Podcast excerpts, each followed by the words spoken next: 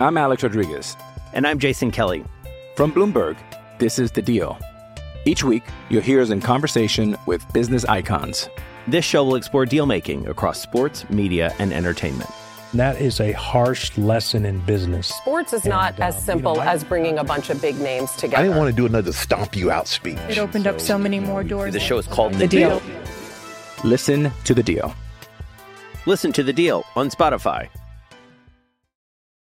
This episode is brought to you by Shopify. Whether you're selling a little or a lot, Shopify helps you do your thing, however you cha-ching. From the launch your online shop stage, all the way to the we just hit a million orders stage. No matter what stage you're in, Shopify's there to help you grow. Sign up for a one dollar per month trial period at shopify.com slash special offer, all lowercase.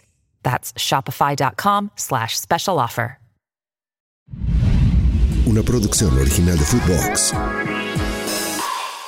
La historia de la liga bielorrusa, cuyo campeón en el último torneo fue despojado del título, lo mismo el subcampeón, por amaños de partidos.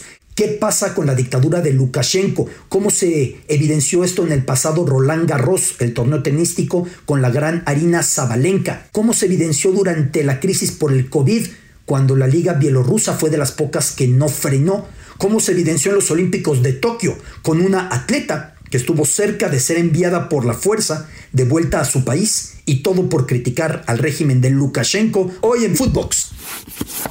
Bienvenidos a Biblioteca Footbox. Cultura, historias y deporte en un solo podcast.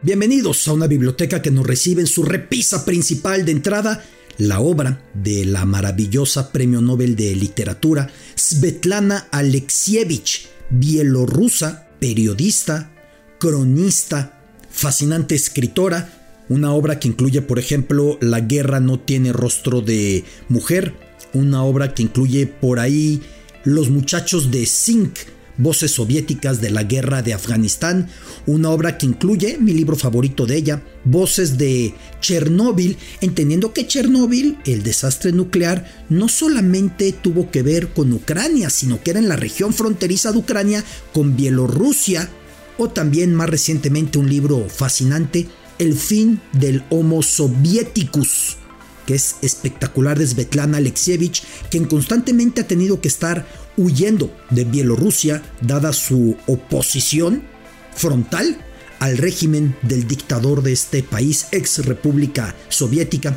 al régimen de Alexander Lukashenko, próximo a cumplir veintinueve años en el poder de Bielorrusia. Bielorrusia que podemos entender el nombre como la Rusia Blanca, es la manera de traducirlo. Belarus, como se le conoce también, fuera del idioma español. La escritora Svetlana Alexievich y la oposición a Lukashenko, un personaje muy cercano al hockey sobre hielo y algunos otros deportes, no así al fútbol. Hoy este podcast sobre Bielorrusia por dos motivos.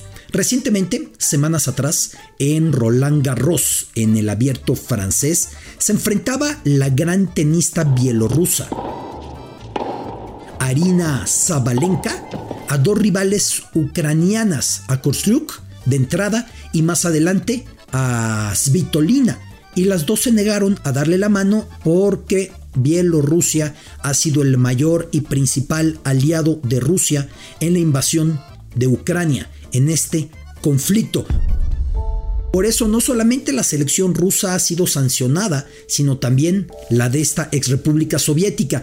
De todas las que formaran la Unión Soviética, de todas esas porciones, esos territorios, esos nuevos países, los dos que se mantuvieron más cercanos a Rusia fueron quizá los dos que también tenían mayor cercanía cultural hacia Rusia, Bielorrusia y Ucrania. Todo fue bien con Ucrania hasta que los ucranianos se fastidiaron de tener regímenes dependientes directamente del Kremlin en Moscú, títeres, chantajeados, y entonces apostaron por un camino hacia Europa, el llamado Euromaidán, las protestas en la plaza pública en Kiev, exigiendo alejarse de aquella hegemonía impuesta desde Moscú y desde Vladimir Putin. Al tiempo, Bielorrusia nunca tuvo este afán de separarse o no en su dictador, Alexander Lukashenko. Y entonces, en Roland Garros se preguntaba a la gran tenista Sabalenka, quien ya ha ganado el abierto australiano de este dos mil veintitrés y seguramente a sus veinticinco años, con su poderío, con su más de uno ochenta de estatura, es muy fuerte, es una gran tenista, seguramente va a conquistar más certámenes de Grand Slam.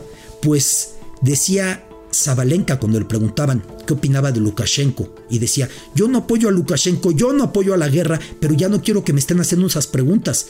Es muy cómodo, cuando no vivimos en dictadura, juzgar a quienes sí lo hacen, porque Sabalenka tiene familia en Bielorrusia y sabe que las consecuencias son directas hacia su familia por todo lo que ella pueda llegar a decir adverso, opuesto, contrario a Lukashenko y su alianza imperial, su alianza eh, tremenda que tiene con el régimen ruso de Vladimir Putin. Pero pensaba en eso y pensaba en otro punto, que ya se ha oficializado que a la próxima Champions League acude el tercer lugar de la última liga bielorrusa, el club Bate Borisov. Acude al menos a las rondas previas, habrá que ver si se mete a la fase de grupos, lo cual es más complicado. ¿Por qué es relevante esto? Fue el tercer lugar. El primero había sido el equipo de Shakhtyor Soligorsk. El segundo había sido el equipo del Energetik B G U Minsk, el equipo de la Universidad Estatal de Bielorrusia en Minsk. Había sido el segundo. Estos dos equipos fueron sancionados por haber amañado partidos, por haber dado dinero para ganar partidos. El primero y segundo lugar. Con eso, el tercer clasificado, el Bate Borisov, el máximo ganador de títulos en Bielorrusia, no fue ascendido al primer lugar. Simplemente se le dio el sitio en la siguiente fase previa de Champions League y quedó sin eh, equipo recipiente, sin equipo campeón esa temporada. Las temporadas en Bielorrusia corren del mes de mayo al mes de noviembre. Por eso en este caso no solemos ver campeón veintidós veintitrés, campeón veinte veintiuno, campeón mil novecientos noventa y ocho, mil novecientos noventa y nueve, porque son el mismo año. Y el título que se sometió a disputa y que se quitó al conjunto del Shakhtyor Soligorsk era el que correspondía al año pasado. Se jugó desde el mes de mayo de dos mil veintidós, concluyó antes de la Copa del Mundo de Qatar en noviembre de dos mil veintidós y unos meses después, hace unas semanas, en mayo, se allanó la instalación de este equipo del Shakhtyor hasta encontrar los documentos que probaban los pagos realizados para sobornar equipos y que se dejaran perder. Hey, it's Kaylee Cuoco for Priceline. Ready to go to your happy place for a happy price? Well, why didn't you say so? Just download the Priceline app right now and save up to sixty percent on hotels. So whether it's Cousin Kevin's Kazoo Concert in Kansas City, go Kevin, or Becky's Bachelorette Bash in Bermuda, you never have to miss a trip ever again. So download the Priceline app today. Your savings are waiting. Go to your happy place for a happy price. Go to your happy price, Priceline. I'm Alex Rodriguez. And I'm Jason Kelly. From Bloomberg, this is The Deal. Each week, you'll hear us in conversation with business icons. This show will explore deal-making across sports, media, and entertainment. That is a harsh lesson in business. Sports is and, not as uh, simple you know, I, as bringing a bunch of big names together. I didn't want to do another stomp you out speech. It opened so, up so many more doors. The show is called The, the Deal. Deal. Listen to The Deal. Listen to The Deal on Spotify.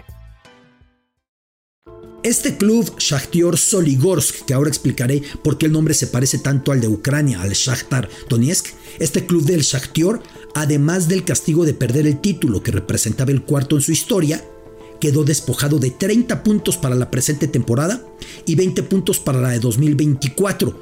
treinta puntos que muy pronto va eludiendo, con todo y esa desventaja ya va en menos cuatro. Producto de haber ganado hasta ahora ocho partidos, empatado dos y perdido uno en lo que llevamos del certamen bielorruso en este dos mil veintitrés, con lo cual es de esperarse que no logre ser campeón, pero sí vaya escalando para eludir el descenso. Caso diferente al del Energetik B G U Minsk, el equipo de la Universidad Estatal de Bielorrusia en la capital Minsk, que con la penalización de puntos que ha tenido en este caso de veinte puntos, la va a tener más complicada para eludir el descenso, este equipo bielorruso. Esto ha pasado en la Liga de Bielorrusia. Primero, ¿por qué el nombre Shakhtyor, que se parece tanto al del Shakhtar Donetsk? Porque es la misma palabra, pero en idiomas muy similares, bielorruso y ucraniano, aludiendo a las minas. Shakhtar Donetsk, por los yacimientos de carbón en este punto del oriente de Ucrania, tomado todo ese óblast de Donetsk, todo Donbass, toda esa región por las fuerzas rusas, primero por rebeldes prorrusos en el año dos mil catorce, los rebeldes prorrusos con armamento, inteligencia y apoyo ruso lo tomaron, y desde el año pasado, desde dos mil veintidós, respaldado eso desde el régimen de Vladimir Putin en el Kremlin de Moscú. Así que el Shakhtar se llama Shakhtar por las minas y el Shakhtyor por lo mismo, solo que en este caso de Soligorsk, también conocida como Salihorsk, por las minas de sal de potasio, una localidad fundada muy recientemente, apenas en los años sesenta, cuando Bielorrusia era una república soviética, era parte de la U R S S. Se ubica ciento sesenta kilómetros al sur de la capital Minsk.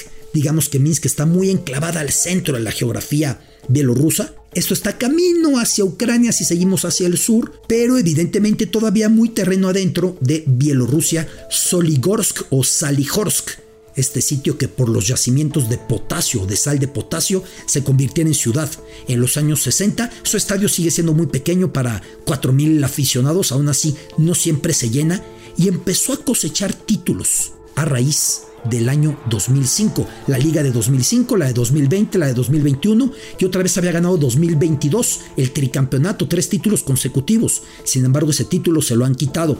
Más equipos que llevan una palabra parecida. En Kazajstán está el Shakhtar Karagandhi, la localidad de Karagandhi, también de minas de carbón. En Rusia estaba el Shakhtyor Prokopievsk, también por minas de carbón. Es decir, era muy común en estas culturas tan cercanas lingüísticamente, aunque no es el mismo idioma, pero se parecen, ruso, ucraniano, bielorruso, que los equipos lleven el nombre reivindicando la vocación minera de la localidad. Lo mismo pasa en el lejano Kazajstán, aunque no con una palabra en kazajo, sino con una palabra en ruso, con el Shakhtar, y está el Shakhtyor, y está el Shakhtur, y de esa manera el Shakhtar también de Donetsk, y todo esto por las minas, los yacimientos de sal de potasio en ese sitio que hizo que se convirtiera en ciudad en los años sesenta. En mil novecientos noventa y siete, ese equipo eh, del Shakhtyor Soligorsk había descendido. Sin embargo, el eterno caos de la liga bielorrusa.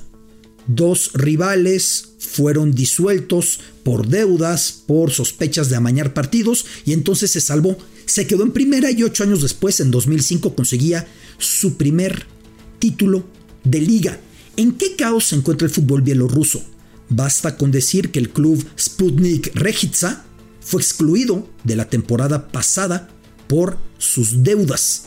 Que a mitad de la temporada pasada otro equipo, el Ruch de la ciudad de Brest, también fue excluido por estar casi en bancarrota. Así que dos clubes de segunda, el quinto y el sexto, fueron ascendidos para poder jugar, porque además el Ruch de Brest era propiedad de un oligarca ruso muy cercano a Vladimir Putin, cuyos negocios con Europa Occidental se desplomaron a raíz de los embargos, de los boicots, de los vetos a todo lo que tenga que ver con el régimen de Putin desde la invasión rusa a Ucrania en febrero de dos mil veintidós. Así que de inmediato, a los diez días de la intervención rusa en Ucrania, y cuando vio este hombre muy cercano a Putin, Alexander Zaitsev, que no iba a tener cómo, empezó a tener deudas y de inmediato el equipo del Ruch de Brest fue desaparecido. Eso es lo que vive el fútbol bielorruso. Un contraste muy atípico para el deporte europeo. El presupuesto anual de un equipo de hockey sobre hielo en Bielorrusia llega hasta los veinticinco millones de dólares. Muy por debajo el presupuesto anual del club más poderoso del fútbol de este país, el Bate Borisov, quien llegara a ganar trece títulos de liga consecutivos recientemente. Su presupuesto anual no llega ni a los nueve millones de dólares. veinticinco de un club de hockey sobre hielo contra los nueve del más poderoso de fútbol. Entendamos que los menos poderosos tienen de presupuesto anual dos millones. El hockey sobre hielo es el principal deporte en Bielorrusia. Quizá la razón sea fácilmente entendible si vemos las imágenes de su dictador desde mil novecientos noventa y cuatro, Alexander Lukashenko, practicando hockey, acudiendo a partidos de hockey, jugando solo, jugando con equipos, jugando con un tal Vladimir Putin. Se encontraron en Sochi, se encontraron en diversos puntos para practicar deportes invernales y sobre todo hockey sobre hielo, Vladimir Putin y Alexander Lukashenko. Lukashenko asegura que de joven jugó fútbol y garantiza que él iba a ser una gran estrella, pero se retiró por una lesión de rodilla. ¿Dónde lo hemos escuchado?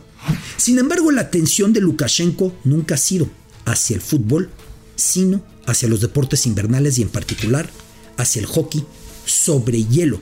Otro motivo que le ha alejado del fútbol es que los grupos de ultras, de aficionados, a menudo han cantado en contra de su represión, de su totalitarismo. Hasta hace poco, los estadios de Bielorrusia eran el único reducto en el que se le criticaba públicamente, con cantos, con clamores, con gritos. A raíz de las elecciones de un par de años atrás, en las que se le acusaba de fraude a gran escala, la misma escritora Svetlana Alexievich, a la que ya mencionaba, a raíz de esto tuvo que abandonar una vez más Bielorrusia y refugiarse en Berlín. Se empezaron a llenar las calles bielorrusas de gente protestando. Así que lo que había pasado en los estadios de fútbol, de repente ya pasaba en las calles. Ilya Shkurin, la mayor promesa del fútbol bielorruso, decía en esas elecciones que no volvería a jugar con la selección mientras Lukashenko se mantuviera como dictador en el poder. Anton Soroka, futbolista estrella del Bate Borisov por entonces, estuvo detenido al ser detectado en las protestas en las calles, y varios futbolistas salían a pedir, a exigir su liberación. Más de trescientos deportistas de élite de Bielorrusia, incluida la excampeona mundial en ochocientos metros, la gran Marina Arsamazova, se iban adhiriendo a la exigencia de que renunciara Lukashenko. Mientras se acercaban los Olímpicos de Tokio dos mil veinte, por cierto, durante el COVID, Lukashenko es el que decía: el COVID no pasa nada, con sauna y con vodka se quita. Eso decía. Por eso el fútbol en Bielorrusia no pasó. Y en esos momentos se acercaban los Juegos Olímpicos pospuestos de Tokio y llegó a recibir a los atletas y les dijo: si solo van a pasearse como turistas y regresan sin medallas, mejor no se atrevan a regresar a Bielorrusia. Eso se atrevía a decir. Recordemos lo que sucedió en los Juegos Olímpicos de Tokio en el verano de dos mil veintiuno. La velocista rusa Kristina Tsimanouskaya denunció en el aeropuerto de Narita, en Tokio, que las autoridades deportivas de su país se le estaban llevando de vuelta a su tierra, a Minsk, capital de Bielorrusia, por criticar al régimen de Lukashenko. Eh, entendamos que el hijo de Lukashenko, el hijo del dictador, Víctor Lukashenko, encabeza el Comité Olímpico Bielorruso, algo que es habitual, que tengan al hijo del dictador encabezando los estamentos deportivos. Pasaba en el Irak de Saddam Hussein con su hijo Uday, pasaba en la Libia de Muammar al-Gaddafi con su hijo Saadi. Es común que se deje en control de la familia del dictador los estamentos deportivos. Tsimanouskaya finalmente pudo refugiarse en Polonia, pero fue un escándalo durante los Olímpicos de Tokio un par de años atrás. Y todo esto con un deporte de Bielorrusia viviendo ya una, una confrontación directa con el político, con Lukashenko. Un fútbol, además, que ha sido históricamente encabezado, al menos desde que es un país, entre comillas, comillas enormes, independiente de Rusia, independiente de la U R S S. Ya no está pegado a la U R S S, pero sí lo está a Rusia. Un país en el que el Bate llegó a conquistar trece ligas consecutivas. El club Bate Borisov. Bate son siglas, cuatro siglas atribuidas a planta de tractores, automóviles y electrónicos de la ciudad de Borisov. Por eso muchos llaman al equipo como los muchachos del tractor o los chicos del tractor. El Bate había desaparecido al disolverse la Unión Soviética y finalmente volvió para desafiar con todo al Dinamo de Minsk. Es un equipo que tuvo una gran hegemonía hasta que en los últimos años se le apareció este otro que recién menciono, recientemente castigado, del Shakhtyor Soligorsk. En algún momento Lukashenko apoyó para que tuviera un estadio nuevo, el Bate, y en la inauguración decía: no están avergonzados del fútbol en el país, tendrían que estar avergonzados, es lo que les decía, poniendo como ejemplo que en el hockey sobre hielo el país sí destaca y sin embargo no lo consigue, no lo consigue en el fútbol. Eso se vive en el fútbol de Bielorrusia, un fútbol otra vez marcado por el escándalo, porque el campeón de liga no es campeón de liga, porque el subcampeón de liga no es subcampeón de liga, los dos penalizados por amaños, porque dos equipos que empezaron el torneo pasado fueron excluidos porque no eran viables económicamente, porque el tercer clasificado va a la fase previa de la presente Liga de Campeones de Europa. Eso se vive en Bielorrusia, rumbo a esta Champions League. Eso se vive en Bielorrusia, luego de que la gran Sabalenka quedara ahí por no dar, porque los, las tenistas ucranianas no le dieron la mano, y ella decía: yo no apoyo a Lukashenko. Sin embargo, pues sí es parte del país encabezado por el régimen totalitario de este personaje desde hace casi treinta años. Biblioteca Footbox. Biblioteca Footbox. Una producción original de Footbox.